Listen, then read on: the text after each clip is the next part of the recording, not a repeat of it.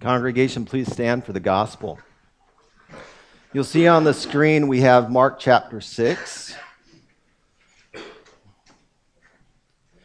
And as we read this gospel account, we see that there is something going on in Galilee as Jesus comes back. And though he is the King of kings and Lord of lords, and he is the Messiah, he's coming into his own town, and they fail to recognize who he is because they're thinking with the wisdom of the world, not the wisdom of our God.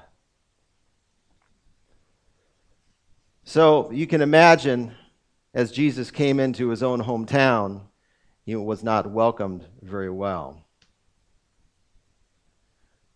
Jesus left there and went to his hometown, accompanied by his disciples. And when the Sabbath came, he began to teach in the synagogue. And many who heard him were amazed. Where did this man get these things? They asked. What's this wisdom that has been given him? What are these remarkable miracles he is performing? Isn't this the carpenter? Isn't this Mary's son and the brother of James, Joseph, and Judas, and Simon? Aren't his sisters here with us? And they took offense at him. And Jesus said to them, A prophet is not without honor except in his own town, among his relatives, and in his own home. He could not do any miracles there except lay his hands on a few sick people and heal them. And he was amazed at their lack of faith. And this is the gospel of our Lord. Lord, before we are seated, we ask that you may give us faith. Oh, it is not something we want to hear from you, O Lord, that we lack faith in, in what your Son has done. And so, God, I know that we can't manufacture it on our own, and I pray that each person here, that you may bolster their faith in you, aliven their faith to live for you. And we ask this in Jesus' name. Amen. Please be seated. I've had so much fun doing this, and so this might be the first Sunday here but there was a crew of 39 of us that went to Israel. And we had two weeks there, and I got to be on this trip with Holly, my wife, and we recently have come back. It's now been about three weeks we've been back. And what I've been doing is I've been giving an insight on Israel before my message or as part of my message. And so you may have been here the last couple of weeks where I gave a couple of insights. And I hope you've enjoyed them and that it will draw you to Israel someday, if the Lord willing. But today I'd like to share another insight with you that hit home to me, especially when I was there. And now, to be honest, it fills me with all kinds of, well, laughter and I hope faith in me and in you. And so I'm titling this today Israel Insight number three Miracle at the Border. If you're anything like me, you discount miracles. Case in point, the crazy search at the Israel Jordan border. It was the very last checkpoint of high security at the Israel border, and John Stoops was in frantic search of one of his hearing aids. Where are you, John? Raise your hand so they know who you are. There we go. Good. Most of the crew were waiting on the bus ready for the next part of their Israel adventure. Our next stop would surely not disappoint. We were going to swim and snorkel in the glorious, beautiful Red Sea near, Red sea near a place called Aqaba, a crossroads city between four countries at the very northern tip of the Red Sea. At one point, we were yards from four countries Egypt to our right, west, Jordan to the immediate left, east, and Saudi Arabia to our south. It was so cool. But that did not concern us at the moment. At stake was the precious property of Mr. John Stoops, and there was no way he was going to leave without this most important device. So we searched high and low. We commissioned security, our tour guide, and other nervous travelers wondering what was going on. Seconds turned to minutes, and now many minutes had flown by, but where was John's hearing aids? Finally, a couple of women, namely one by the name of Holly, decided it would be a good time to pray. Notice I was doing and I didn't pray. Lord Jesus, John needs these hearing aids. And unspokenly, I think they were saying, We want to go swimming in the Red Sea, not meander at this border any longer. They didn't say that. That was me.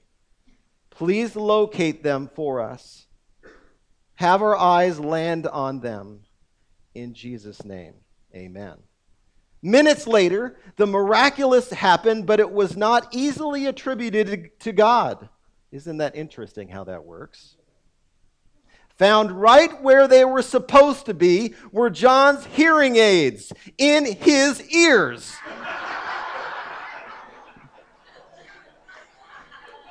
Oh my goodness. So let me finish. I'm going to back you up on this, John. I promise. Was it a miracle or was it very poor or was it a very poor strip search? I say that because John had mentioned after this ordeal that I have would have made a very good TSA proud. I would have made the TSA proud because of my padding techniques down from his belt loop to his earlobes and under his shirt. shirt. Well, of course, good old ribbing and rejoicing resounded on the bus tour, on the bus. The question was, and still is today, was it a miracle or was it mistaken for carelessness and a lackluster TSA like pat down by Pastor Dave? However, I'm sticking with the miracle at the border. I wanted to give you this too. I, if you want to hear more about the miracle at the border, talk to John about it right after the service. He will talk your ear off, huh? And we invite you to come to the Israel Show and Tell slideshow next Sunday, October 20th at 6 p.m., where you can hear more stories and seal, see these wonderful photos. Unless you forget this morning, don't discount what God can do. For Jesus said in Matthew 19 26, with God, all things are possible.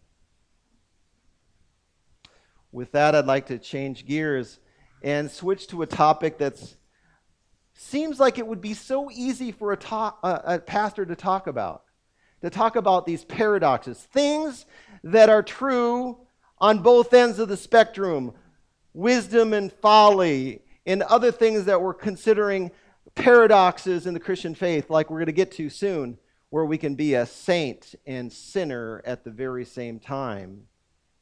Or we could be in bondage to sin, yet completely free in Christ so many things that are so hard to understand at a glance, but when we look deeper, we see these incredible truths. And one of these is this is that what the world sees is folly, our God many times says and puts together as wisdom, his wisdom. Last Sunday, I preached and then I heard it was recorded. I've never done this before. And then I went on and I listened to it. Have you ever listened to your own voice? Oh my. and I caught all these things that I wish I wouldn't do. And I'm so grateful then. I thought, I'm so thankful for this church and how they put up with me. I'm just so thankful.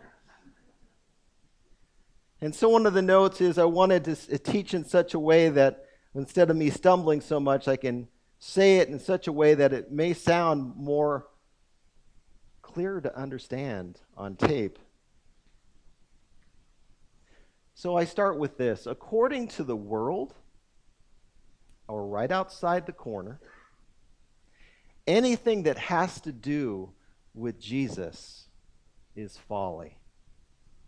For instance, Jesus' teaching, one of his big teachings in this world turn the other cheek, love, and even pray for your enemies. Ah, the world would see that as folly, and for many in the church, we consider that folly as well. Oh, how about his miracles? Calming the storm, walking on water, healing the blind, casting out demons.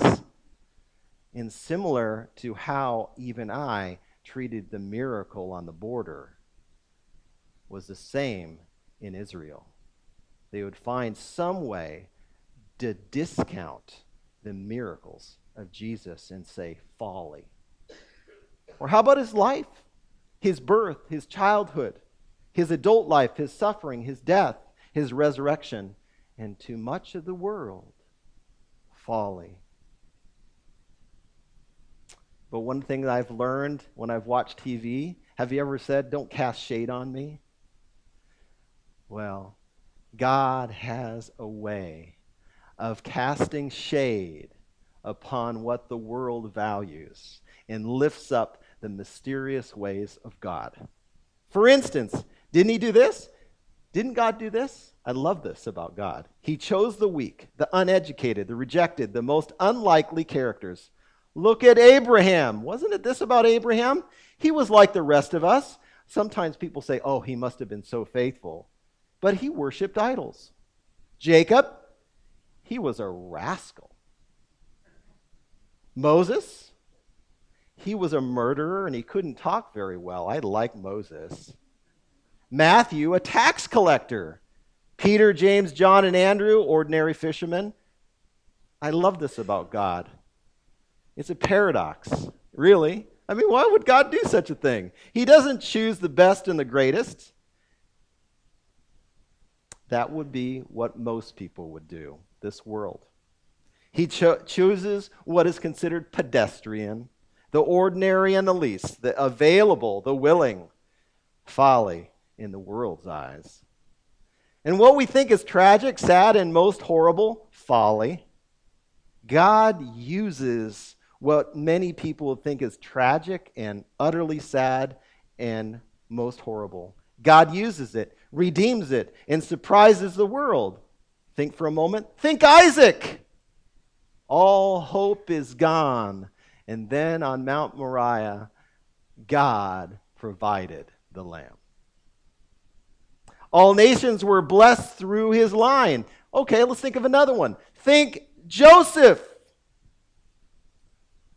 What his brothers did to harm, God used it to rescue. And of course, think Jesus. Born humble, died humiliated, but God used it to save. The world saw it as folly, but God, the wisdom of God. Amen? I can't think of a better working of the paradox than what you're going to rehear again for this morning. Kathleen read it for us, and I would say it is the best treatment of paradox that we find in Scripture that comes from 1 Corinthians. I mean, it's so rich that you can easily gloss over what Paul's writing about Jesus. And so I invite you to read again, take with you, and read 1 Corinthians chapter 1 and the first few verses of chapter 2 will blow you away of what God does that seems like folly, but it's the wisdom of God. Notice what is considered folly of all follies in what Paul write, read as I read it before you again this morning. It is remarkable. So I invite you. Um, so, Andrew, if you could put the scripture there, they could follow along. And just, I want you to capture this. Because he's talking about what the world considers folly, and this is the wisdom of God. And you'll notice where it comes down to. The folliest of the folly. I mean, it comes down to something that is the crux of the matter, and I'm sure you'll pick it out. For the message of the cross is what? It is foolishness to those who are perishing, but to us who are being saved, it is the power of God. For it is written, I will destroy the wisdom of the wise, the intelligent of the intelligent I will frustrate. Where is the wise person? Where is the teacher of the law? Where is the philosopher of this age? Has not God made foolish the wisdom of the world? For since in the wisdom of God the world through its wisdom did not know him, God was pleased through the foolishness of what was preached to save those who believe. Jews demand signs, Greeks look for wisdom. But verse 23, I love this. But we preach Christ, what? A stumbling block to the Jews and foolishness to the Gentiles, but to those whom God has called, both Jew and Greeks, Christ, the power of God and the wisdom of God. For the foolishness of God is wiser than human wisdom, and the weakness of God is stronger than human strength. He says this to his church Brothers and sisters, think of what you were when you were called.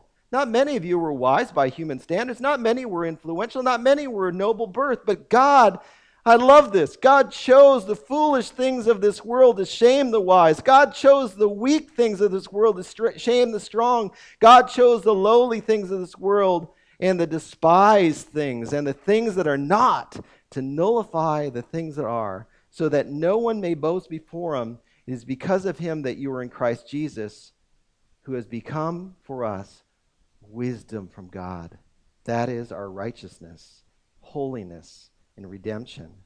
Therefore it is written, and I know that you're not going to have this in your in on the screen, but follow with me. Goes to chapter 2. Let no one who boasts boast in the Lord. Chapter 2. And so it is with me, brothers and sisters. When I came to you, I did not come with eloquence or human wisdom as I proclaim to you the testimony about God. Verse 2 is key. I'd love for you, if you have your Bibles, underline this verse.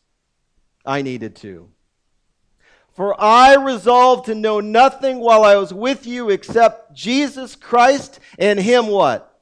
Crucified. I came to you in weakness with great fear and trembling. My message and my preaching were not with wise and persuasive words, but with a demonstration of His Spirit's power, so that your faith might not rest on human wisdom, but on God's power. Amen? Oh man, this, this message hit me like a rock like the cornerstone, Jesus. It hit me. And how churches like our own and all across this nation are so focused on preachers that are eloquent, that have wonderful, fancy ways to say things, and sometimes do not proclaim what is most important, which is a stumbling block to this world, foolishness to them that think of this, but the wisdom of God, that is, we preach Christ crucified. It may not be what people want to hear, but it is what changes lives. For when we see the cross, we have to come into consideration of our own sinfulness and our waywardness when we come to the foot of the cross, knowing that Jesus went to the cross to do what? To do away with your sin, to finally get you back together with God, and only God can do it. Even to this day, because it's such foolishness to this world, this cross, and the one that was crucified for our sake, it's still so alien. Oh, there's the connection.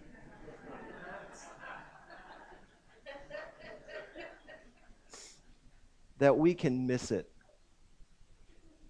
And so Christians for centuries still need to come back to the cross and know what it's all about. And so, just like you, I need to get back to the cross. And I love those that have written in contemplation of what Christ did on the cross to bring it back home in words that I can't manufacture in its great simplicity. And I thought, you know what? I bet the congregation would really love to hear it. And so I'll share these reflections of the cross with you, said so incredibly beautiful. And you'll notice as each one of these quotes that I share with you, I pray if it works, if you could just put me out of your mind, you close your eyes so it doesn't distract you like this tie will distract. That you may focus on what is central the cross of Jesus Christ. So the first one is from Paul Bunyan. And he says this just as Christian, just as Christian came up to the cross, his burden loose from off his shoulders, fell off his back, and began to tumble down the hill. And so it continued to do so till it came to the mouth of the open tomb, and there it fell in and saw it no more. Thomas Merton pens this about the cross. I know the cross is not merely to know our own suffering, for the cross is the sign of salvation, and no man is saved by his own sufferings. To know the cross is to know that we are saved by the sufferings of Christ. More, it is to know the love of Christ, who underwent suffering and death in order to save us. It is then to know Christ. share a couple more with you. They're so good. This one is Matthew Henry. Come and see the victories of the cross. Christ's wounds are thy healing, his agonies thy repose, his conflicts thy conquests, his groans thy songs, his pains thine ease, his shame thy glory, his death thy life, his suffering thy salvation. How about from those two Grahams? First from Billy. God proved his love on the cross. When Christ hung and bled and died, it was God saying to the world, I love you. Not to be outdone by Franklin Graham. It was Christ who willingly went to the cross, and it was our sins that took him there. And I'll finish with Luther. Luther says this Is it not wonderful news to believe that our salvation lies outside ourselves? Luther.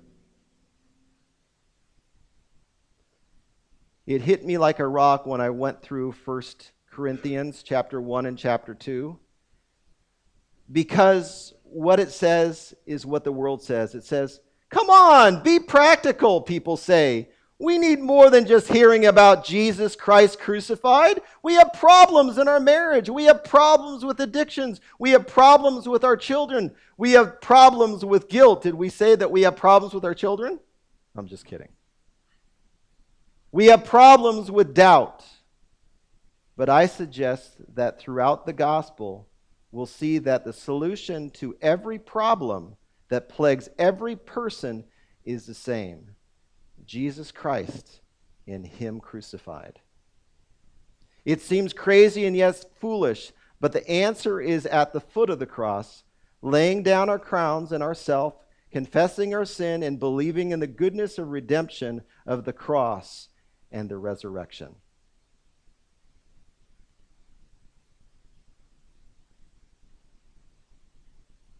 People of God, as we make journey through the paradoxes of the Bible, the biggest paradox is right before us.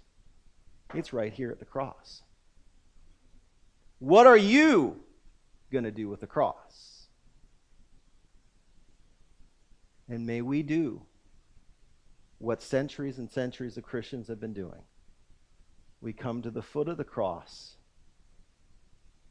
and we are confronted with who we are how broken we are. And we're confronted with the need of a Savior. And we're confronted with a solution that we cannot do on our own, that only God can provide. So may the rest of the service be a celebration, what seems and is a paradoxical truth, that He took this form of execution all for you so that we may have a relationship with God for eternity.